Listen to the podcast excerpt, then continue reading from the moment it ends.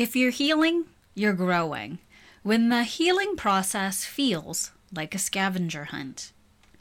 Eight years old. I kept hearing this phrase for two months. I didn't know why. All I knew was that a small part of me felt sad. I worked with that sadness for two months like a spiritual scavenger hunt. I worked on the feelings and thoughts surrounding this sadness using energy healing techniques. When I got to the end of the protocol, Spirit told me that the work on the matter was still not done. It wasn't a simple fix. I had to persist. I heard in a dream normalize doing things that take a significant amount of time. In energy healing, many healers and their clients want and expect fast healing results. So much so that if clients don't experience a transformation in one session, then they think the healing, and more importantly, the practitioner didn't do their job properly, if at all. Healing takes time. It takes undoing a powerful combination of limiting beliefs and false assumptions that create our mental and emotional atmosphere. The process ultimately changes behaviors created by unloving programming. In short, if you want to see yourself behave differently, you have to work on the quote code end quote that programs the behaviors. To change the output, change the input. Subconscious programming can run very, very deep and to the point that you feel it but don't have a conscious awareness of what that programming is. All you know is that you feel sad, hurt, anxious, worried, and so forth. Emotions are the language of the subconscious mind. When you feel a strong, uncontrollable emotion, your brain is trying to tell you that a subconscious program has taken over your nervous system. Your spirit, conversely, is raising your awareness so that you can and should do something about it. In my case, I felt sad for months. Not persistently, but just in moments when I shouldn't be sad, like when I was relaxing in bed or thinking about a work thing. On paper, I had nothing to be sad about, but I could feel it. In some moments, the sadness was overwhelming. In others, didn't feel it at all. It was like a cloud that moved in and out of me. During the course of two months, I worked every day on the feeling and the woven web of interrelated false assumptions that created the overarching structure of this feeling. Prayer, Reiki, exercise, talk therapy, Silva methods, Dr. Fink relaxation methods, neurolinguistic programming, energy psychology. I ran the gamut of healing protocols to unravel the feelings and thoughts associated with this sadness. Day by day, I felt better and better. I gained greater and greater self awareness and compassion. I let go of a lot of tension, fears, and worries. I also let go of anger. I heard in my dreams, I have no more use for anger. I don't have to worry anymore. Let go of the tension. God will never abandon me. Day by day, I sat with myself, listened to myself, worked with myself. I gave myself loving attention and accepted some of the ways I felt, such as hating myself for my intuitive abilities, and really coming to terms about what actually bothered me, which was not liking how I could feel the emo- emotional turmoil in others. Then one day, while meditating using the Silva method, it all became very, very clear. Eight years old, the age that I no longer felt a part of my family. Since then, I felt like a total outcast. I never felt understood by my parents. How could I? They were too busy misunderstanding themselves and each other to even attempt to understand me. I felt that family was just an amalgamation of people who attempted to control your behavior and belief systems through authority and dominance. I genuinely believed that family was just a DNA similarity rather than a personal connection. When I married my husband Frank, I finally felt like a part of a family. I didn't feel like a part of his family until I met his grandparents, who treated me like family, and I stopped feeling like a part of his family when his grandparents died.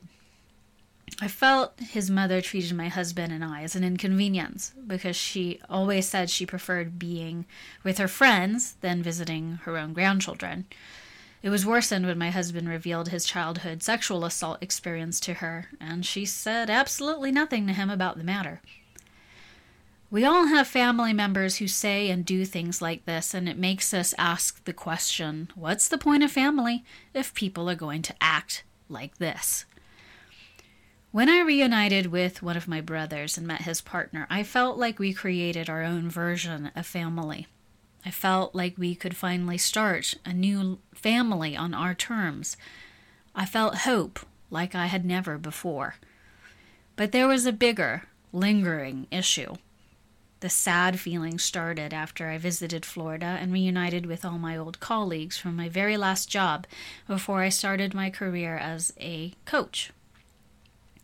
I cried because I missed them as people and the team that we had. I felt like family because we really looked out for each other inside and outside of the office. There are the people, they are the people who gave me a place to live when I had no place to live. They fed me, gave me money, and took care of me when my own family couldn't and frankly wouldn't. I was so very proud that we all accomplished so much since the time we worked together. I miss that environment very much. When I realized that I lost that feeling of family at eight years old, something miraculous happened. I had flashbacks, a lot of flashbacks. I saw all the times that I had helped broken families. I helped all the parents to reunite them with their estranged children. I saw the children who were molested by their own fathers and family members. I saw the fathers who I helped to orient their lives from workaholism to family. I saw the kids whose parents were lost to violence, mental illness, and substance abuse, and how they could let go of the painful memories. I saw the husbands and wives who were cheated on and betrayed by their spouse spouses. I saw the marriages I had helped saved and the children I helped from getting neglected and abused. I saw all the people who benefited by my knowing of what it feels like to be in a broken family and the love that poured out of my heart to assist these families to reconnect with each other. Spirit showed me that I personally, hands on, helped about 6,000 people. I heard the message in my awareness. This moment, at eight years old, you began your journey to help broken families. This is why you embarked upon this solo path and why you were not meant to find a regular job. All of this is your work. Normally, when I see myself having lived for so long with a limiting belief, I feel a sense of sadness and regret for having, quote, sinned, end quote. That is, missed the mark of what I was attempting to achieve. But not in this instance. I felt as if so many questions had been answered. I wondered for years why I didn't work for a company or didn't get hired for certain jobs when I was the perfect fit. I wondered why I worked for years on my own, totally alone, it sometimes felt. I felt a huge relief, a complete understanding. I finally felt a connection to the human family. I realized that family is not a group of people, it's an environment.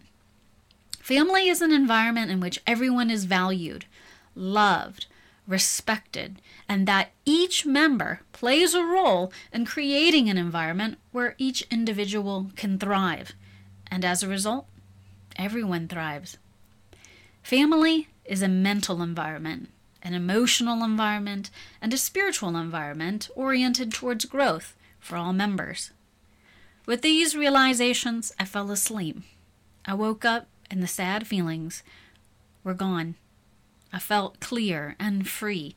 I felt motivated and accomplished plenty of projects that I had put off. Yes, it took me time. a lot of time to get to the bottom of these feelings. Sometimes, not always, it does take a significant amount of time. It doesn't mean you're depressed or that something is wrong with you. It means that something deep inside of you is working itself out and is grabbing your conscious attention to help it along. If you find yourself during a period of healing, that is, when you feel emotional, vulnerable, reflective, and full of a desire to, quote, feel better, end quote, consider this a period of growth. You will gain during this period greater self awareness as, as well as compassion for yourself and others. You will lose all the limiting beliefs, false assumptions, and psychic wounds that had caused you to feel hurt. It is safe to go on a healing scavenger hunt. You'll find along the way many lessons and newfound knowing. With that, I'll leave one final thought that Spirit has said to me during these months. Emotional stability does not mean that you only feel one type of way all the time. It means that you deal with your emotions in a consistent, growth oriented way. Have you ever had to sit with yourself for a while to come to understand your own feelings? Are you patient with yourself as you undergo a period of personal growth? Do you recognize when you are in a period of personal growth? Let me know in the comments. If you enjoyed this essay, be sure to check out my other books, especially my book called Engineering Your Mood Feel like the person you want to be. It's available on Amazon worldwide.